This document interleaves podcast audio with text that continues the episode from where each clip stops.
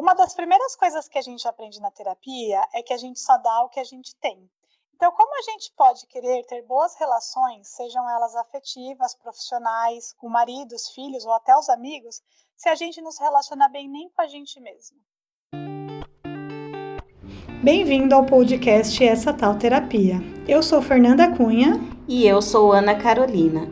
Queremos compartilhar com você o quanto a coragem de conhecer a si mesmo pode te levar a ter uma vida mais leve e saudável. Vamos, Vamos juntos?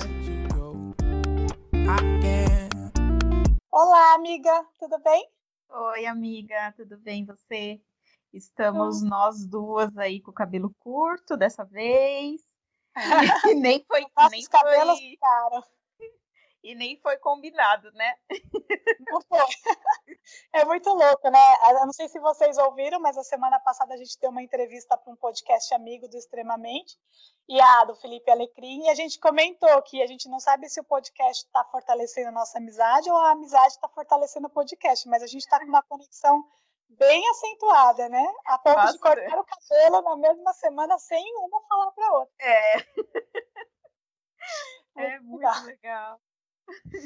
E assim a gente vai notando, né? Tipo, o quanto a gente está conectado, porque não passa em branco mais. Agora a gente fala, olha, isso tá. É. Isso tem uma conexão mais forte. A gente sempre observa as entrelinhas, né? Tá bem interessante. Vamos ver como que vai ficar isso aí mais para frente, cada Vamos. vez mais fortalecido e o podcast cada vez mais interessante, justamente por isso. Sim, exatamente. E hoje a gente vai falar então sobre uma questão que é um pouco complicada, mas nem tanto, mas precisa de uma atenção maior, né, amiga?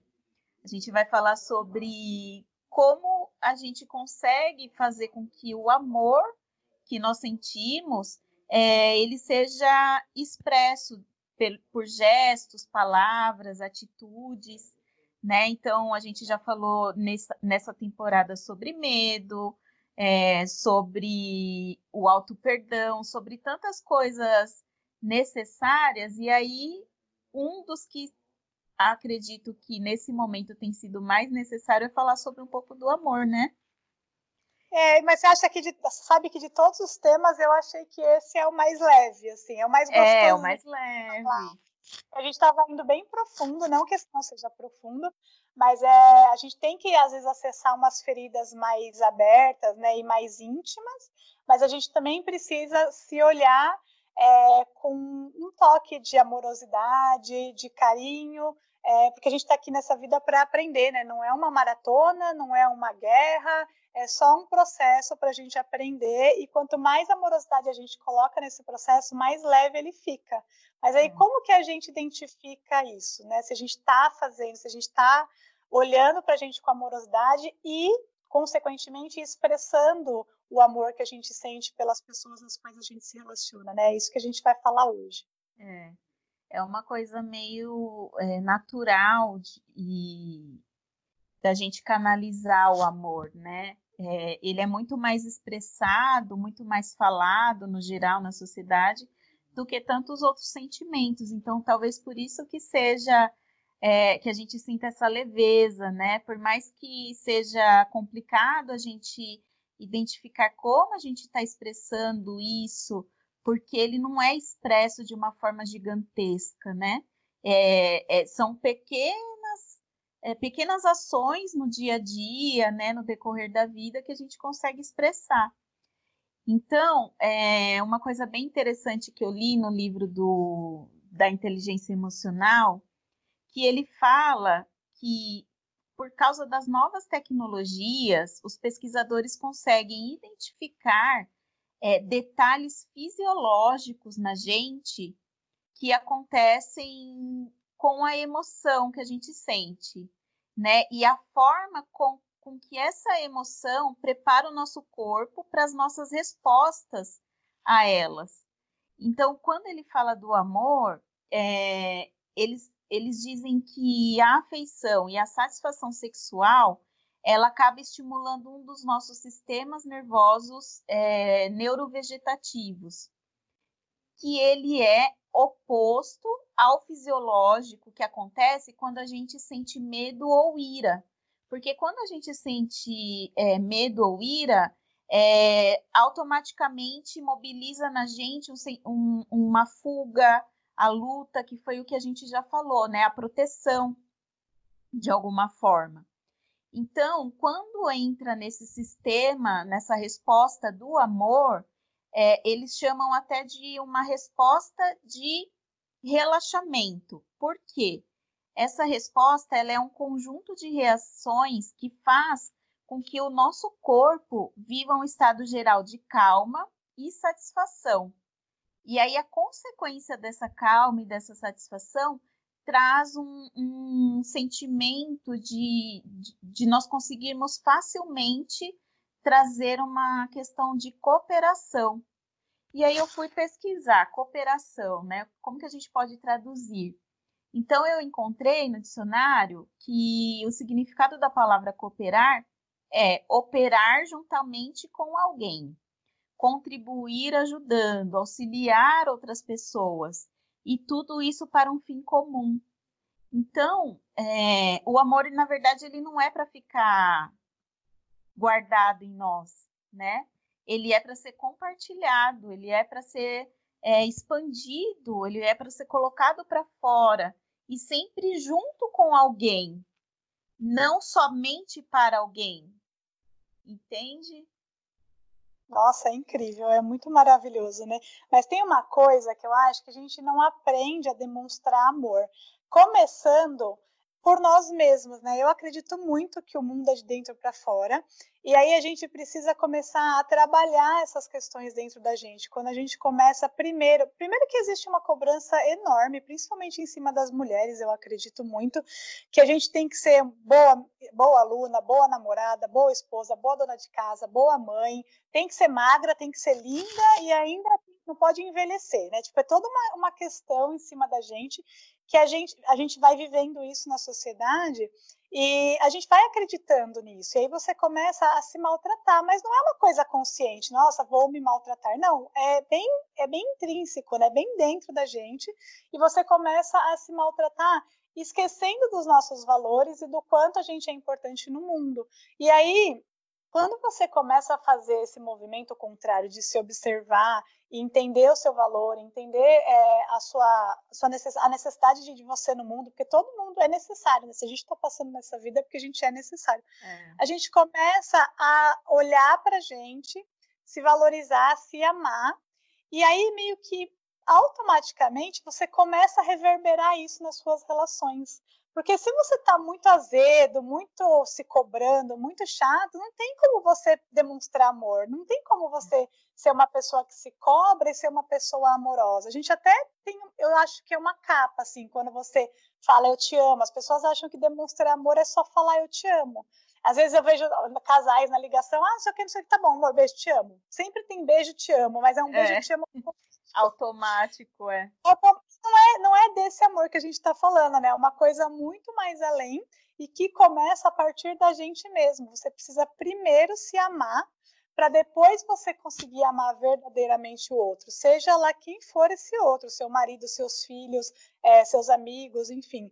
E aí, quando você começa a se tratar com mais amorosidade, você também começa a tratar as pessoas ao seu redor com mais amorosidade. Por isso que eu acho que entra nessa questão da cooperação que você falou. A gente uhum. começa a ficar mais empático, você quer fazer mais por todo mundo, e aí você quer ajudar mais, e aí também as pessoas começam a te enxergar dessa forma e também começam a entrar no seu trilho. É quase que uma mágica que acontece, né? É, é, é. E, é, então, e é e é uma coisa.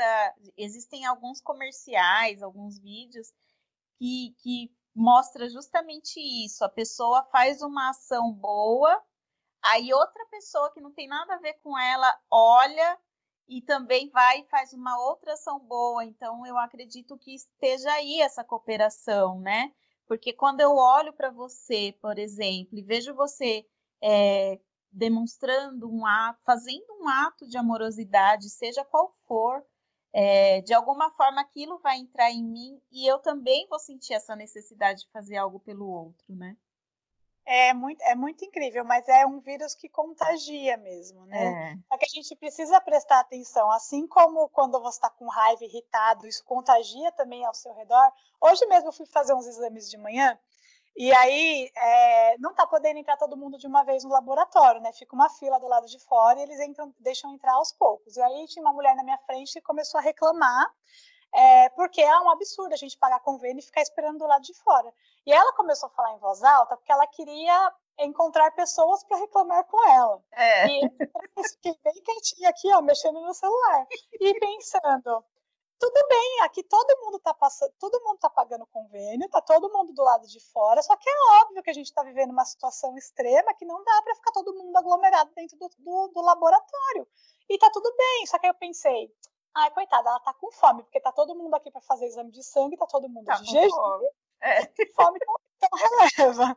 E aí eu fiquei bem quietinha ali, aí ninguém entrou na dela, ela acabou parando de reclamar, porque ela precisava de uma pessoa. E eu fiquei imaginando, é. imagina se na frente ou eu começasse a alimentar aquilo, ia virar um estresse, porque eu também tava com fome, também tava, tava frio, tá frio ainda, inclusive. Então, assim, é claro que tava uma situação incômoda.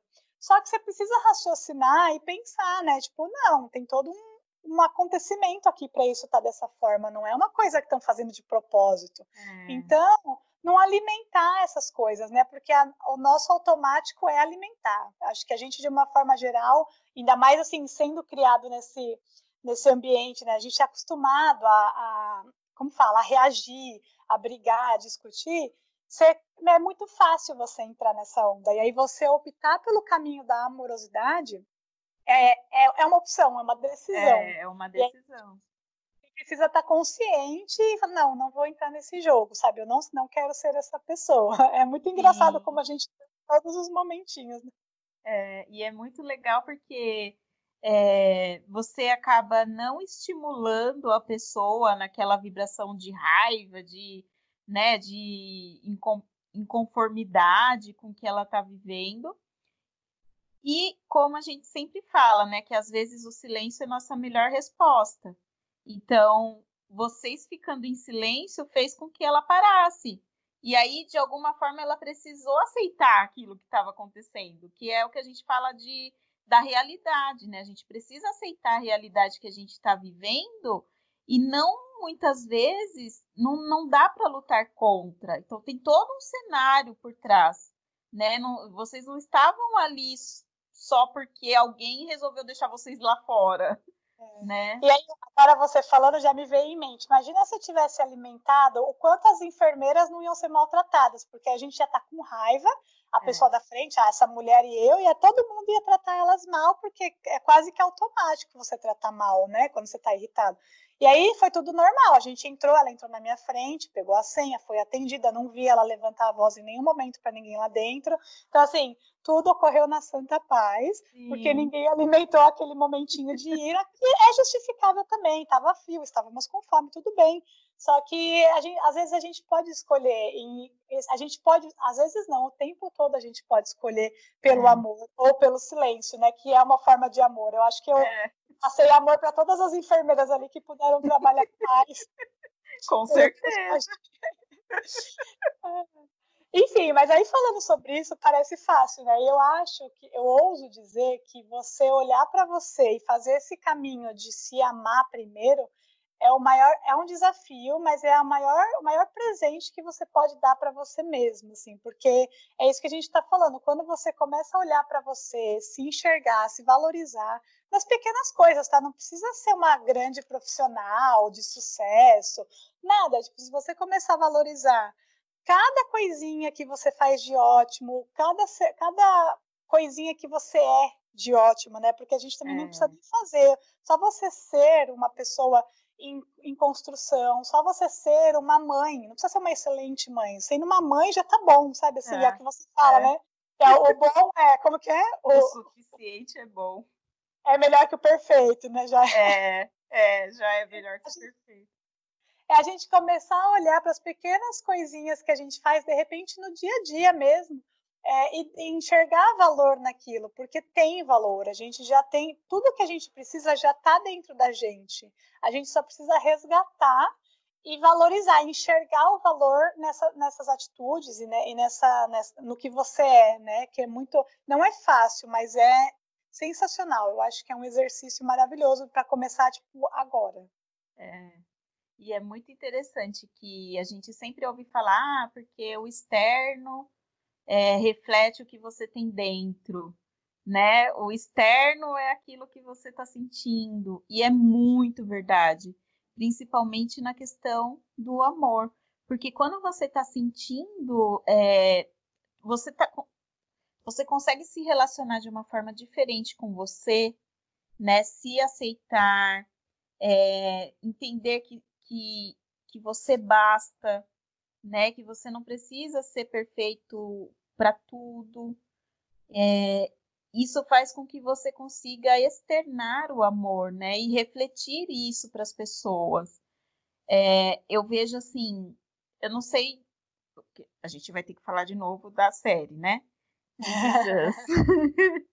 a, a... Tá muito. É demais. A Rebeca, ela, assim, eu olho para a cara dela e eu vejo assim o jeito dela olhar, ela já ela consegue transmitir o amor que ela tem dentro é, pelo olhar, pela forma que ela fala, o jeito que ela se refere aos filhos, principalmente depois que eles estão adultos, né? Sempre falando, ai, minha querida. Isso são formas da gente levar o amor para as pessoas, né? E, e quando a gente consegue fazer isso, é uma cadeia, né? Então você faz isso com seu filho, depois o seu filho vai vai levar esse exemplo, né? São os exemplos da vida que a gente leva. É, e aí tem essa questão, né? Que nem ela, ela é bem amorosa mesmo, e ela usa muitas palavras de carinho, né? Eu, na minha criação, não foi assim, tipo, a gente, minha mãe e meu pai nunca foram de usar muitas palavras amorosas. Era mais na base da cobrança. E aí muito disso, eu acho que tem essa minha questão de essa minha necessidade de aprovação, sabe? Eu sempre ter que fazer tudo melhor para ver se eles me aprovam, talvez esperando uma palavra de carinho, um afeto. É, não que não sei, não que meus pais não me amem, eles me amam e eu, hoje eu enxergo isso, eu consigo enxergar de outras formas, né? Eu, meu pai faz tudo por nós, a minha mãe sempre fez também, sempre cozinhou muito, cuidou muito bem da gente, mas eles também não aprenderam a ser amorosos com as palavras e afetivos, porque ele, os pais deles também não foram assim. Meus, é. meus avós nunca foram assim, nem com a gente, que somos os netos, e muito menos com eles, que a, a criação ainda foi mais rígida, né? Então eu acho que também cabe a gente entender isso, quebrar esse ciclo, que a gente fala muito sobre aqui, né? Aqui sobre isso, a gente está muito nessa fase de quebrar ciclos e trazer essa educação é, e essa demonstração de amor através das nossas palavras e das nossas atitudes, mas não é uma é. coisa que vira automático. Ah, tá, a partir de agora eu vou começar a ser fofa. Não, não tem como ser automático, né? Por isso que eu falo que é uma mudança interna. Eu enxergo muito isso em mim hoje, assim, eu decidi, eu já falei aqui que eu decidi que eu não queria mais resolver as coisas no grito, que eu não, que, que eu não queria mais é, perpetuar algumas atitudes que eu aprendi em casa. E uhum. depois que eu tomei essa decisão e comecei a olhar mais para mim, é muito nítido que eu reverbero isso nas minhas relações com todo mundo, sabe? É, na minha relação de trabalho, eu consigo ter mais paciência com os meus clientes, consigo ser mais é, sutil com as palavras. Eu, eu, me irritava muito, sabe? Às vezes a pessoa falava qualquer coisa e nem é maldade, às vezes a pessoa está com uma dúvida mesmo. E aí eu consigo não, não me estressar e responder com calma. É, com a minha família mesmo. Às vezes meu pai faz alguma coisa, eu falo para ele, ai pai, não sei o que seria de mim sem você. É. Aí ele fica tudo cheio, sabe? Tipo, como se ele fosse meu super-herói, porque ele é. É com os meus também, sabe? De falar, não, nossa, excelente o que você fez, nossa, tá demais, hein, tá? Tô muito é. orgulhosa de você. Nossa, o tanto que eu tenho usado essa, essa frase ultimamente, sou muito orgulhosa de você, eu uso muito. É, com um rapaz que eu saio, que eu tenho saído com mais frequência, também, tipo, o tempo todo a gente conversa e a gente troca muitas palavras de muito elogio, muita palavra de, de amorosidade mesmo, sabe? E é, é, tão importante, e eu não era assim, eu nunca fui assim. Ah. Só, só passei a ser assim depois que eu entrei nesse processo de autoconhecimento e de autovalorização, assim, de valorizar a, a minha existência no mundo, né? E é muito louco, esses dias eu postei a semana passada, né, eu postei no, no, nosso, no nosso Instagram sobre a minha cirurgia bariátrica, que eu fiz cinco anos de, de cirurgia e tal. E eu, para achar a foto, busquei umas fotos aqui no meu notebook. E aí eu encontrei umas fotos da época que eu trabalhava no escritório de advocacia, há seis, sete anos atrás. E eu já, eu era obesa, sempre fui obesa, né? Tá certo que no último ano antes de operar eu fiquei muito mais do que eu era. Mas eu sempre fui gordinha e eu nunca tive muito, eu nunca me enxerguei, nunca enxerguei muito valor em mim, né? Eu sempre ficava, eu era diminuída ali, nossa, eu era muito novinha, então eu engolia muito sapo. Várias situações hoje eu lembro eu podia ter batido no peito e falado, não, eu não quero assim, eu quero assado, ou não, não aceito isso, não tá certo isso. Eu podia ter falado porque eu tinha conhecimento e autonomia para falar, mas eu era, eu não, me, não achava que eu tinha, eu era, eu me desvalorizava, eu me sentia diminuída. E aí, vendo a foto, foi até emocionante, porque eu olhei e falei, nossa, hoje, a Fernanda de hoje enxerga na Fernanda de sete anos atrás todo esse potencial. Eu já tinha, já estava lá, mas eu que não sabia enxergar, eu que não sabia trazer para a camada da frente, sabe, para a realidade. Estava ali escondidinho, porque eu era novinha, porque eu era gordinha. Tem todas essas questões que a gente vai se boicotando, né? E é. hoje eu falo, nossa, como teria sido diferente se eu soubesse todo o valor que eu sei hoje, que já estava lá, tá? Eu não, não, descobri isso na terapia. Eu, quer dizer, eu descobri na terapia, eu não construí isso na terapia, né? é, né? Só dentro de mim eu só acessei. É, eu até me arrepiei a hora que você falou isso. E, e eu lembro que eu enxergava você essa pessoa foda. Todo né? mundo me enxerga, só eu que não. É, é, é muito interessante. Hoje eu não reconheço mais a Fernanda que você era. Então, quando eu vi a foto que você postou, é, eu até falei para o Thiago, Thiago, não consigo mais enxergar minha amiga desse jeito. Porque é, aconteceu uma transformação, mas mesmo naquela época você já era esse mulherão, entendeu? É, eu lembro que eu sempre fui muito tímida, muito é, assim introvertida, mas quando a gente saía, mesmo você sendo obesa, você era a pessoa que iluminava ali ao redor, entendeu? E não tinha nada a ver com o seu corpo, né? É, é, é a sua essência que era já daquele jeito. E aí, quando você vê a pessoa passando assim por essa transformação, é, eu não enxergo mais porque você se transformou numa pessoa cada vez melhor, né? Mas isso não, tá, não está relacionado com o seu corpo. Não, com certeza não. Tanto que é lógico que não é algo que eu quero, mas se eu engordasse hoje, por exemplo, isso não ia ser uma questão.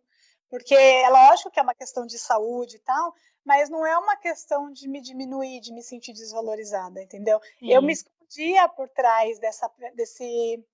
Era, não é que era um personagem, mas assim, eu, eu me fazia de forte para não mostrar minhas fraquezas, entendeu? Então, uhum. todo, tanto que eu falei, eu lembro que uma vez eu falei para minha tia, ah, porque eu sou muito insegura e eu tô tratando isso na terapia. Ela falou, você insegura?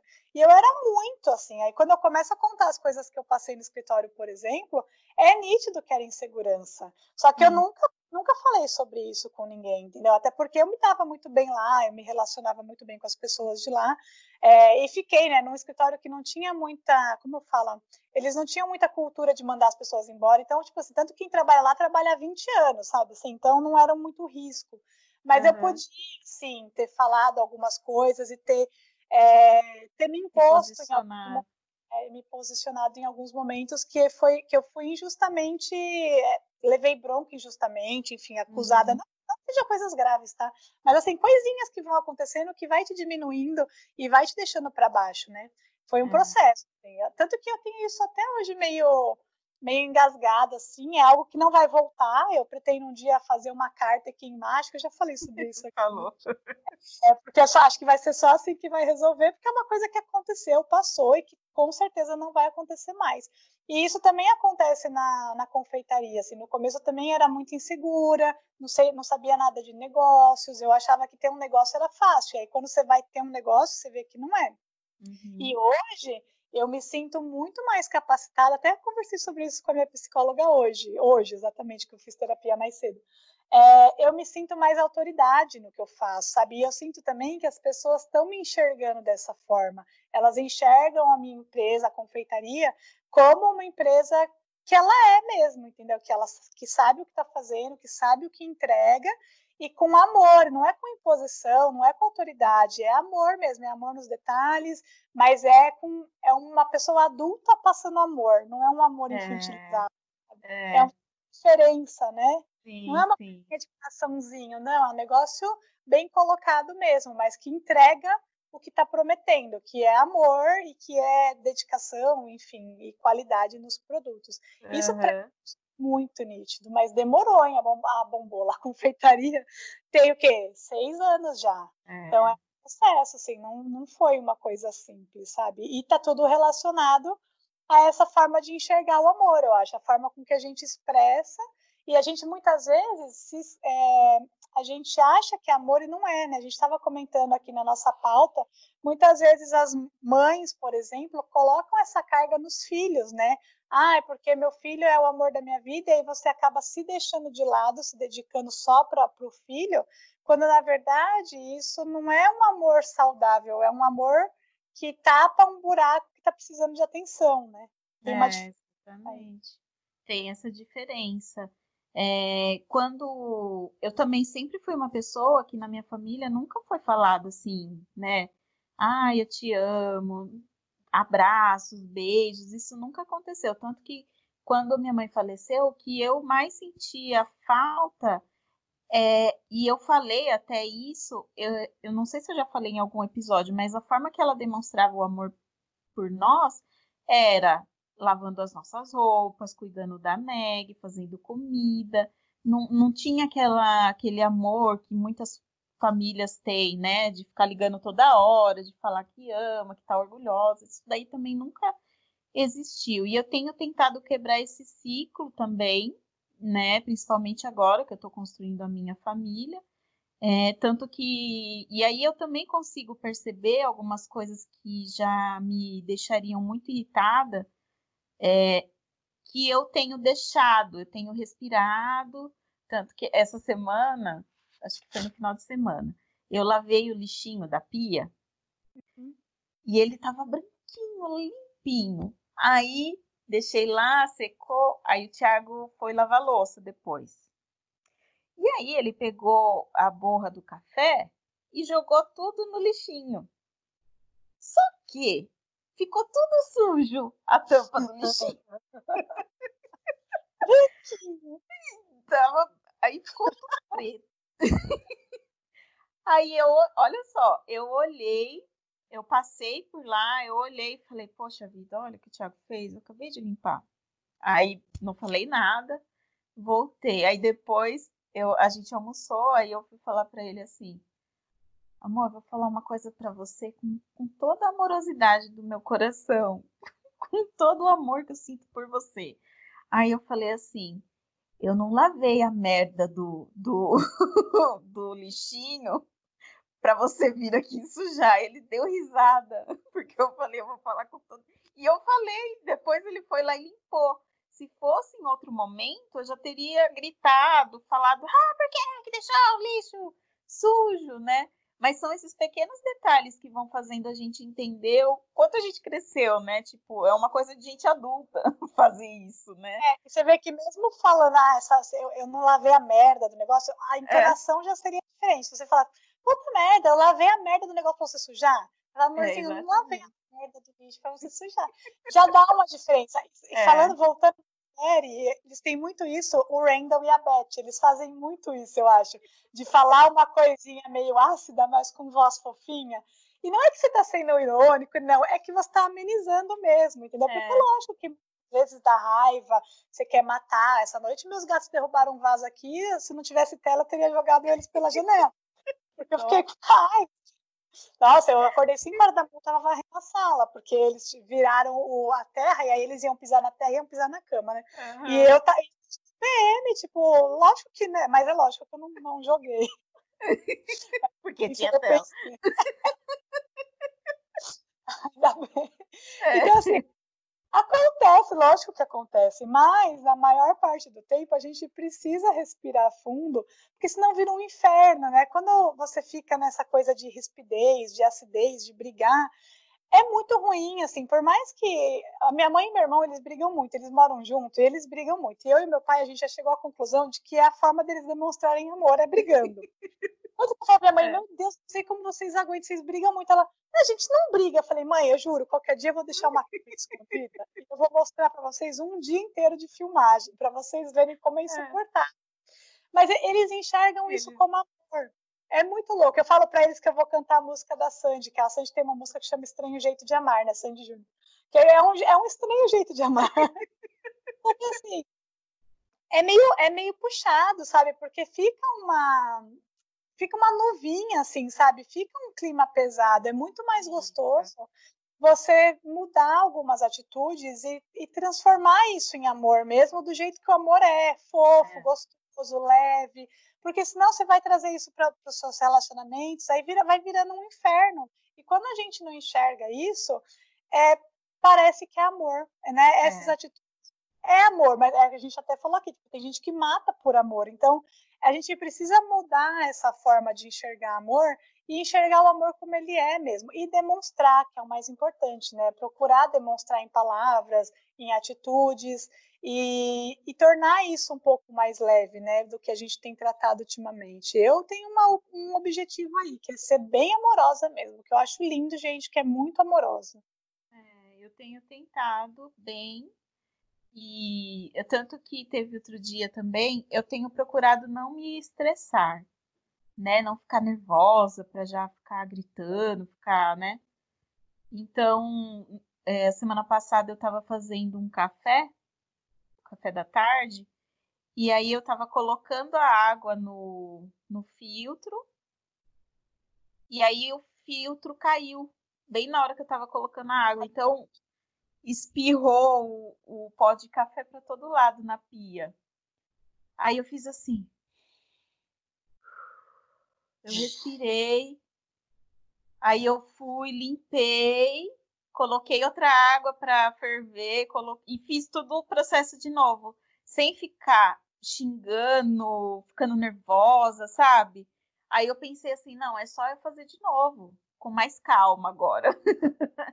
né? Que eu acho que esse também é, essa também é uma forma de quando você se é, se trata com essa amorosidade, você acaba levando isso para todos os lugares. Então, talvez seja isso que eu tenho trabalhado em mim, que eu não briguei com o Tiago por causa do lixinho sujo, né? Porque se fosse você que tivesse sujado, você não ia poder brigar, porque a gente geralmente não briga com a gente mesmo. É. E aí você fica ali, é, é, como fala, você fica sentindo aquilo, né? Um Sim. exemplo legal na casa da minha mãe, a vida toda, quando a gente quebrava um copo ou um prato, nossa senhora, parecia a Terceira Guerra Mundial. Era um auê, porque a gente quebrou o copo. Também. E aí, é quando, é, só que assim, ela brigava, e aí quando ela quebra, ou quando ela quebrava, ela não podia brigar com ela mesma. Então ela é. ficava ali com ela mesma, mas ela não podia expressar. Sendo Sim. que a gente fizesse o contrário, quebrou o copo. Quebrou, ninguém quebra um copo proposta. Ai, nossa, hoje eu tô afim de quebrar um copo. Ninguém é. faz. Mas, tipo assim, ninguém faz de propósito. Se você começa a pensar, você pode até na hora querer explodir, mas aí você respira e fala, tá só um copo, é. tudo certo, acabou. Quando você quebrar o copo, você não vai ficar com essa raiva de você que você não pode nem expressar. Tipo assim, aí você vai pensar, é só um copo. Eu, se eu fosse me estressar cada copo que eu quebro, nossa, eu ia ter Eu quebro muita coisa, gente. Vocês não têm noção muito. Acho que é eu aprendi a ser desapegada das coisas. Porque eu quebro, não tem jeito. Eu sou assim, eu me aceitei. Não, um tempo atrás eu me cobrava muito por ser desastrada. Mas hoje, meu, eu sou assim, eu tento. Claro que eu não quebro as coisas de propósito, eu gosto das coisas que eu tenho. Mas. Tem eu quero. Que não dá. Tipo, jogo de seis taças. Pergunta quantas taças eu tenho. Uma. Nossa. Isso é a mais grossa, aquelas fininhas, nem pensar, porque aquela lá, se eu olhar para ela, quebra. É. Eu comprei mais grossa, que é justamente para durar mais. E ainda assim, do seis, de seis que eu comprei quando eu mudei para cá, só tem uma. Então, assim, quebra. E eu não faço de propósito, eu sei que não é de propósito. É. Então, é isso. Quando você começa a tratar as coisas de um outro olhar, você também trata os outros e aí você também não se cobra tanto. E aí você não entra tanto nessa neura de, ah, é porque você tem que ser perfeito se você quer cobrar os outros, né? E aí como que fica essa situação? É, aí a equação não fecha, né? Então, quando você pega leve com, com, os outros e com você, fica tudo mais leve, né? É muito mais fácil. Eu acho que é muito mais fácil seguir o caminho do amor. E muito mais saudável, inclusive. Muito mais saudável. É, quando a gente fala que o amor ele, ele precisa, é, ele leva, facilita com que a gente seja essa pessoa cooperativa, é, eu sempre pensei que amor era só dar, fazer e falar coisas para as pessoas. Né? Então eu tinha, você vê sempre na novela, as pessoas que se amam, o que, que elas fazem? Fala, ah, eu te amo, compra presente caro e tudo é para o outro, né? Hum. E aí quando você começa a olhar essa, é, esse amor que transcende você, então ele não é só para você dar para alguém, ele é para você ir junto com alguém, né? Fazer junto compartilhar. Eu lembro até hoje que quando eu tinha alguns é, algumas crises assim, relacionamentos que nem eram relacionamentos de verdade, e eu ficava super mal e tal, a minha psicóloga sempre falava assim que é, para que o, relacionamento seja saudável, a pessoa que vem, né, para sua vida, ela precisa vir para somar e não para é, completar, porque a gente precisa bastar a nós mesmas, né? Então, assim, eu preciso estar bem, completa, para que outra pessoa venha somar comigo, né? Ele não é para você é, preencher, igual você falou do preencher o vazio. Né? Então, isso para mim sempre ficou muito forte. E eu lembro que uma vez eu fui num lugar que a pessoa falou assim para mim: é, você só vai encontrar uma pessoa legal na sua vida quando você mudar o seu sorriso. Né? Então, assim, eu só atraía pessoas que não tinham, é, que tinham o mesmo, o mesmo padrão, depressivo hum. e tal. E aí ela falou: quando você mudar o seu sorriso, você vai encontrar alguém legal. E aí foi aconteceu, é, assim, tô falando nos relacionamentos amorosos, né?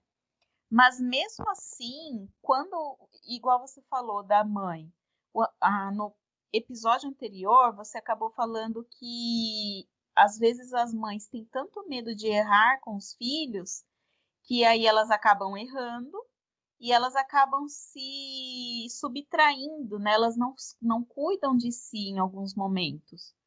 Então, é exatamente isso. Para você é, ter um, um relacionamento saudável com o filho, com o marido, com qualquer pessoa que seja, é, esse amor ele não pode te completar. Ele precisa somar. Então, o filho precisa vir para trazer mais amor, para trazer mais alegria. Ele não pode vir para preencher a minha falta de algo, né? É. Porque se falta aquele algo, então aí eu não existo mais, eu estou incompleta, né? Vai sempre faltar alguma coisa. E aí a relação fica mais saudável quando você entende que a pessoa vem para te dar a mais, né, para somar com você, tanto para você quanto para o outro. Então você não vai colocar no filho a responsabilidade de que ele tem que te, te amar e fazer você feliz o resto da vida, né? Isso também num marido, qualquer relação. Tem um livro que chama A Parte Que Me Falta, que é bem legal, inclusive a jo, é Jojo, é Jojo, ela tem um, um, vídeo no YouTube que ela lê esse livro, é a coisa mais linda do mundo. Ele é infantil rapidinho, que é um, um personagem que está procurando a parte que falta nele, e aí ele se encaixa, ele, ele tem que se encaixar em vários formatos ali, a parte que falta e não funciona. Ele chega a achar um mais ou menos, tipo, que é quase exatamente a mesma coisa, mas ainda assim ele não se sente confortável. E aí ele conclui que ele é completo do jeito que ele é. E é uhum. muito verdade, né? Ainda nessas coisas de internet, tem uma escritora que a gente segue, a Rafaela Carvalho, que ela fala muito sobre autoconhecimento e maternidade. E ela já postou mais de uma vez uma atividade dos filhos dela, que na, na atividade era alguma coisa assim: ah, o que, que a sua mãe é? Aí eles escrevem assim: a minha mãe é feliz. Os dois, eles estavam fazendo atividade separadamente na escola e a resposta dos dois foi a mesma, que a mãe deles era feliz. E ela falou: isso para mim é o maior mérito, porque uma criança precisa de uma mãe feliz e não de uma mãe perfeita. E é, é, bem isso, né? E a gente vê isso em, todas, em todos os âmbitos, né? Na maternidade, nas, nos relacionamentos. Eu tenho muito medo de gente que põe como propósito de vida casar, como propósito de vida ser mãe. Tudo bem que pode ser seu plano, pode ser um sonho seu. Mas por trás dessa necessidade de ter um filho, necessidade de um casamento, tem uma falta, provavelmente, que você precisa resolver para não transferir isso, porque provavelmente num relacionamento você vai ter essa carência afetiva. Geralmente não são relacionamentos bacanas, porque você acaba atraindo pessoas que não são tão legais. Por quê? Porque é. você tá carente, qualquer coisa serve, né? Então aí você pega o primeiro que aparece, tá bom. E em relação às crianças, aos filhos, é isso. A gente acaba colocando uma carga neles que não é deles, né? É deles. Ninguém filho, nenhum filho, nenhum marido, nenhum namorado tem obrigação de te fazer feliz. Até porque, se você pensa em relação aos filhos, hoje eu e meus irmãos somos adultos, cada um vive a sua vida. Minha mãe e meu pai estão sozinhos. Porque a gente vai, a criança vai virar adulta, ninguém pensa muito nisso, né? Quando quer é. ter um é. filho. O bebê vai crescer, vai virar um adulto, vai voar. Então, assim, ele não vai estar tá ali o tempo todo para você. Assim como um parceiro, né? Essa, essa relação pode acabar, ou em alguns momentos da vida, muitas vezes, a gente está em páginas diferentes, a pessoa está fazendo um outro projeto, está um pouco mais distante da relação. Acontecem várias coisas, a vida é uma impermanência. E é. por isso que é importantíssimo a gente estar tá completo por si só. Porque no final de tudo, é a gente com a gente mesmo. Ninguém isso. vai te acompanhar para o resto da vida a não ser você mesmo, né? Então, é, a gente precisa olhar primeiro para a gente, né? Não tem é. outro caminho. Não tem outro caminho. Você só dá aquilo que você tem. E o que você tem, outras pessoas não vão te dar, você precisa conquistar, né? Porque é já o que a tá gente já tem. É, já, a gente já tem falado faz tempo que as nossas questões são nossas. Então, aquilo que me falta, quem tem que procurar em mim e em outros lugares sou eu mesma. Ninguém vai me dar de mão beijada, né? É, exatamente. E, eu acho tão, tão legal. Eu falei outro dia pro Tiago é, ai, Thiago, e quando a gente fi, é, tiver filho, a gente não vai mais poder nem andar pelado em casa, né? aí, aí ele falou assim, ah, é verdade. Aí eu falei, ah, então tem que trabalhar bastante, porque quando o filho tiver 18 anos, vai sair de casa para estudar, porque aí a gente vai poder voltar a andar pelado. e tem gente que não pensa assim, né? Quer trazer aquela. O filho, ou o marido a, pro, pro casulo e não consegue sair, né? Isso faz tão mal para ambos os lados. Né? Sim, então, a gente não aprende a crescer, né? É.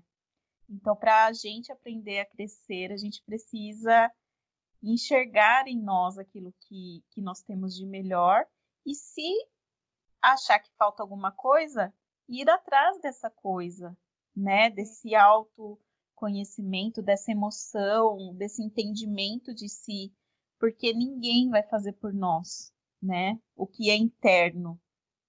É isso. E eu acho que aí também cabe a autoobservação, né? Porque a gente tem, a gente repete muito algumas algumas atitudes, algumas palavras de sempre, que hoje já não cabe mais.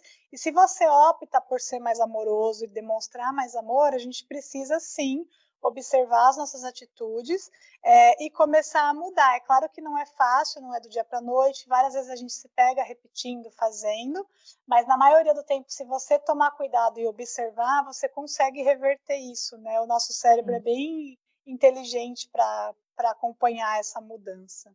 Bom, e para finalizar da minha parte, eu queria propor um exercício que a minha psicóloga sempre fala para eu fazer e eu acho que funciona é, a gente fazer um caderninho da, das vitórias. Pega um caderno mesmo, vocês sabem que a escrita tem muito poder e a gente precisa de algo concreto, né? O ser humano precisa de coisas concretas. Então, quando a gente escreve, o que a gente fez se torna concreto.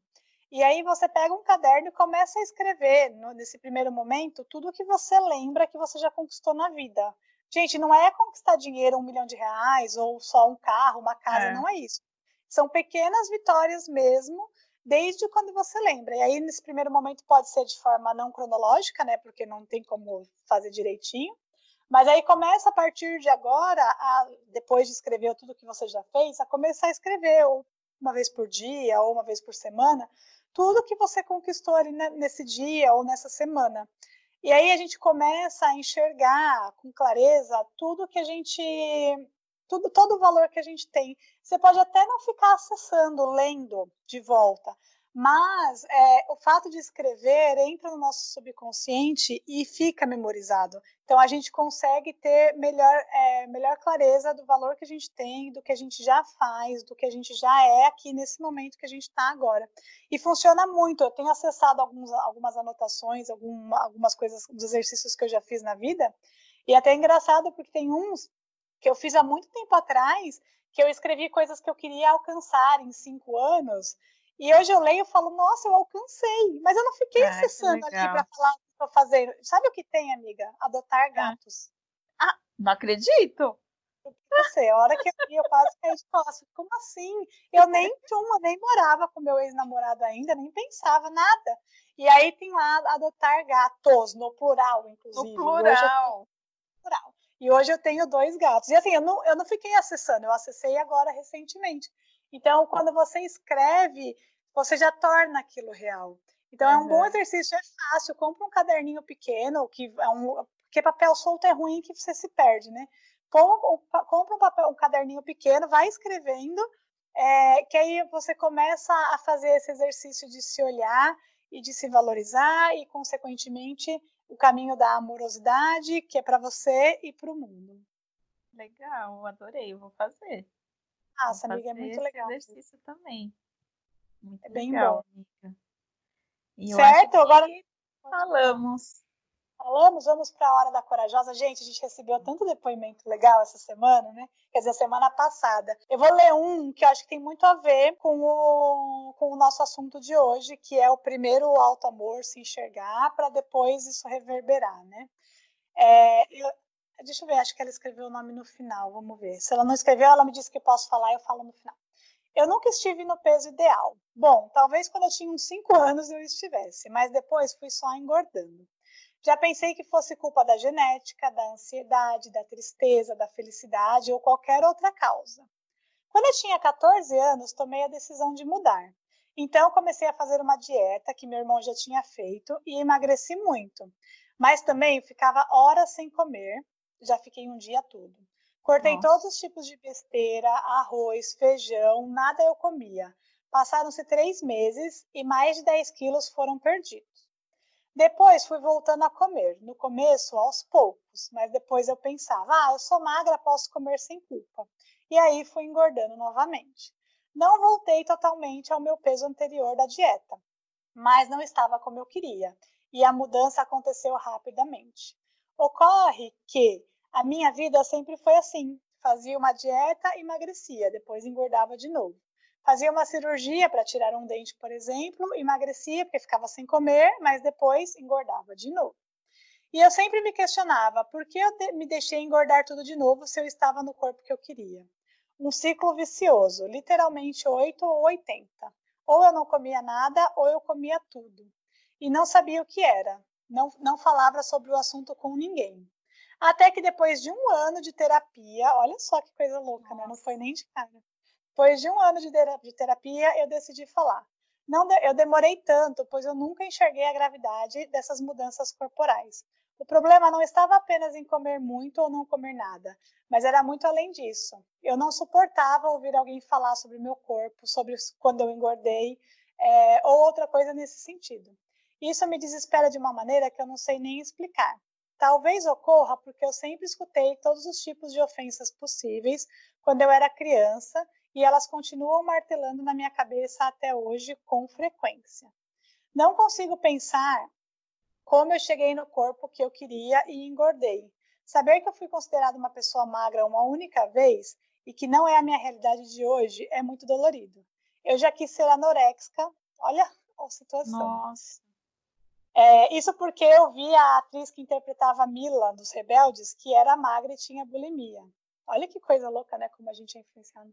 Ou qualquer outra coisa que me ajudasse a não engordar. Sei que é horrível ter esse tipo de pensamento, mas pior ainda é ser julgada pelo meu corpo e não ser aceita por não ter um corpo no padrão. Não posso falar que meus pensamentos são diferentes hoje, mas foi libertador poder falar sobre isso na terapia, assim como está sendo escrever agora. Quando eu falo que eu não quero mais ouvir sobre o assunto, não é porque eu não quero que ninguém se intrometa, mas porque só eu sei o que isso causa na minha cabeça. A compulsão alimentar é mais perigosa do que eu escuto falar, pois confesso que não parei para ler sobre o assunto ainda. No entanto, nada é capaz de definir o que eu sinto quando ela domina meu corpo, quando ela domina o meu corpo, seja para comer tudo ou para não comer nada. Olha só, quem escreveu esse depoimento foi a Isabela, ela sempre batalhou contra a balança, né? Como ela fala aqui desde criança. Uhum. E é uma coisa que é muito perigosa. E, e, entra nessa pauta que a gente fala: se você não trabalha o seu valor além do seu corpo, você cai nessa, né? E aí, olha para onde isso te leva: você querer ser, ter anorexia, querer ter bulimia, para entrar num padrão que a sociedade impõe.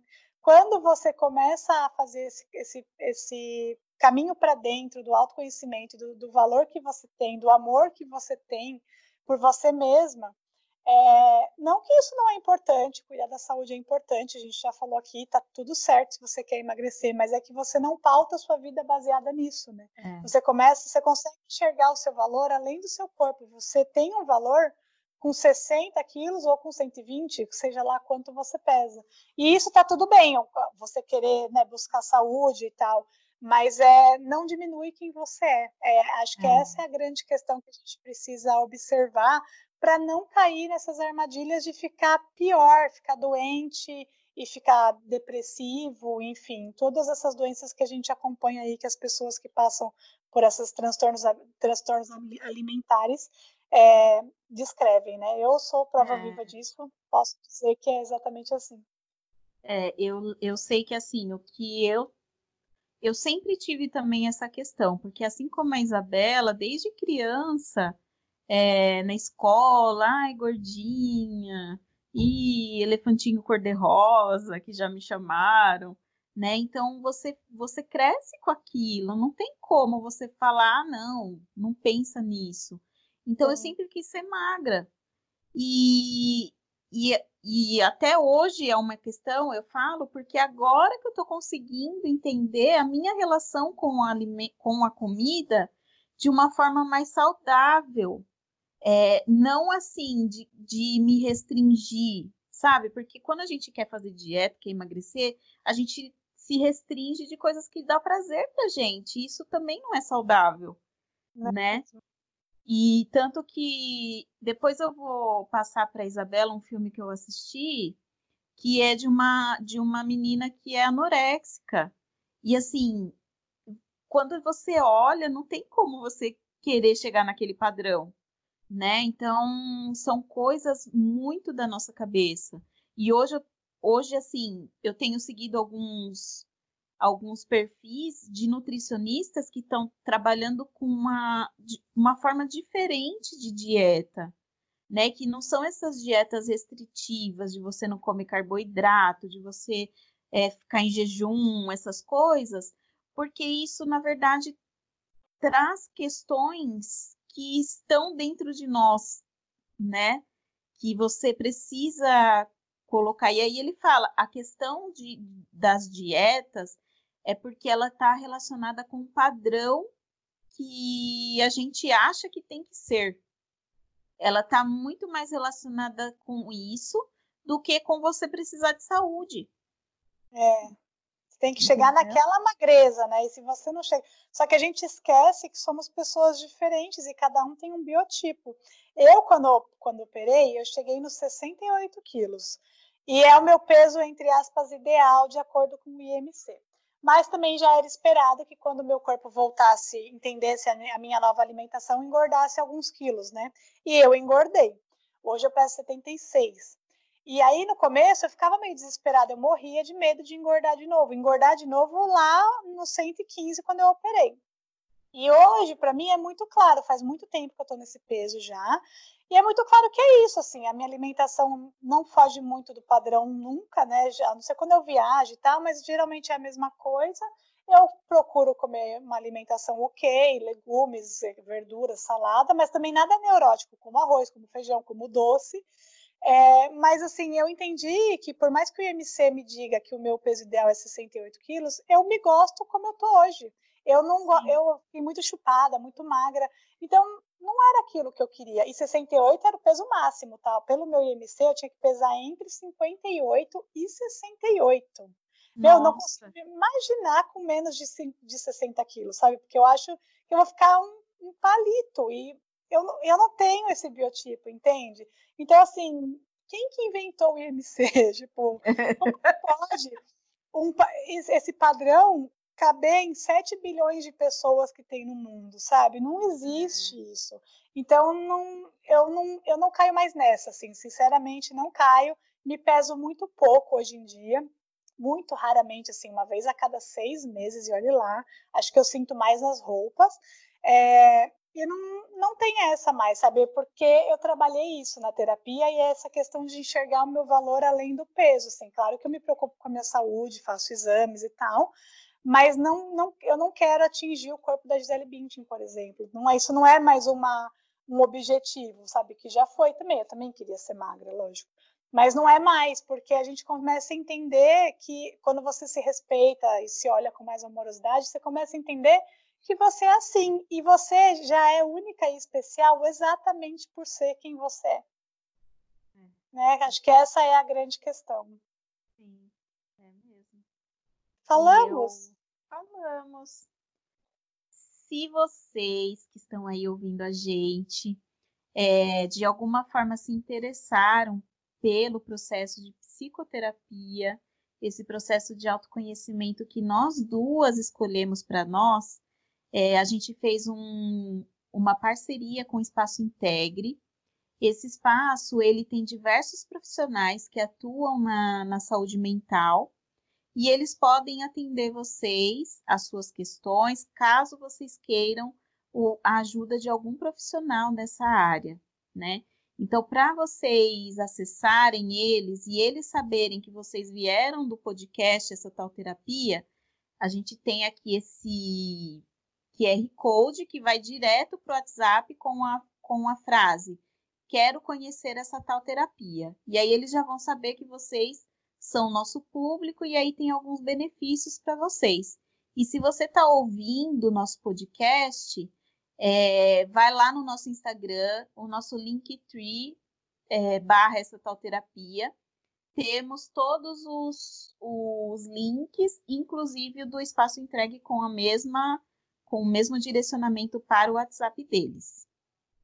Muito bom. E também, se você se identifica com o nosso podcast e gostaria de ajudar de alguma forma, a gente tem o nosso financiamento coletivo no Catarse, que é o catarse.me barra terapia. Lá tem várias opções de, de ajuda financeira e em troca vocês têm a recompensa, que é conteúdos exclusivos que a gente manda a cada episódio, acesso é, ao episódio antes de todo mundo e tem também o, a nossa sala de bate-papo para quem estiver disposto. E é isso, cabe, acho que tem lá opções que cabem em todos os bolsos. Tem também o nosso e-book, né, que está lá também no nosso Linktree, maravilhoso. Tá muito legal da primeira temporada, tá todo mundo adorando, a gente está recebendo muito feedback legal sobre ele. Então, para quem quer ter o conteúdo na mão, é, tem lá o e-book lindinho que a Ana preparou com muito amor e carinho. E acho que é isso. É, eu deixo no. Eu, é, eu já deixei no episódio passado, vou deixar aqui também o QR Code que vai direto para você baixar gratuitamente o nosso e-book. Ai, que chique, a gente está muito chique com esses QR Code, a gente está deixando os artistas das lives do YouTube. É. Então, na semana que vem a gente vem com o último episódio dessa temporada, o episódio 10, que também promete ser um assunto bem legal. É. E é isso, até a próxima sexta, gente. Muito obrigada. Tchau, gente. Sigam a gente nas redes sociais, arroba essa tal terapia. E nos vemos na sexta-feira que vem. Tchau, tchau. Obrigada por ouvir essa tal terapia. Siga a gente no Instagram, arroba essa tal terapia. Se você quiser compartilhar a sua história, escreve pra gente no e-mail essa tal terapia, arroba gmail.com. Até, Até a próxima, próxima sexta. sexta.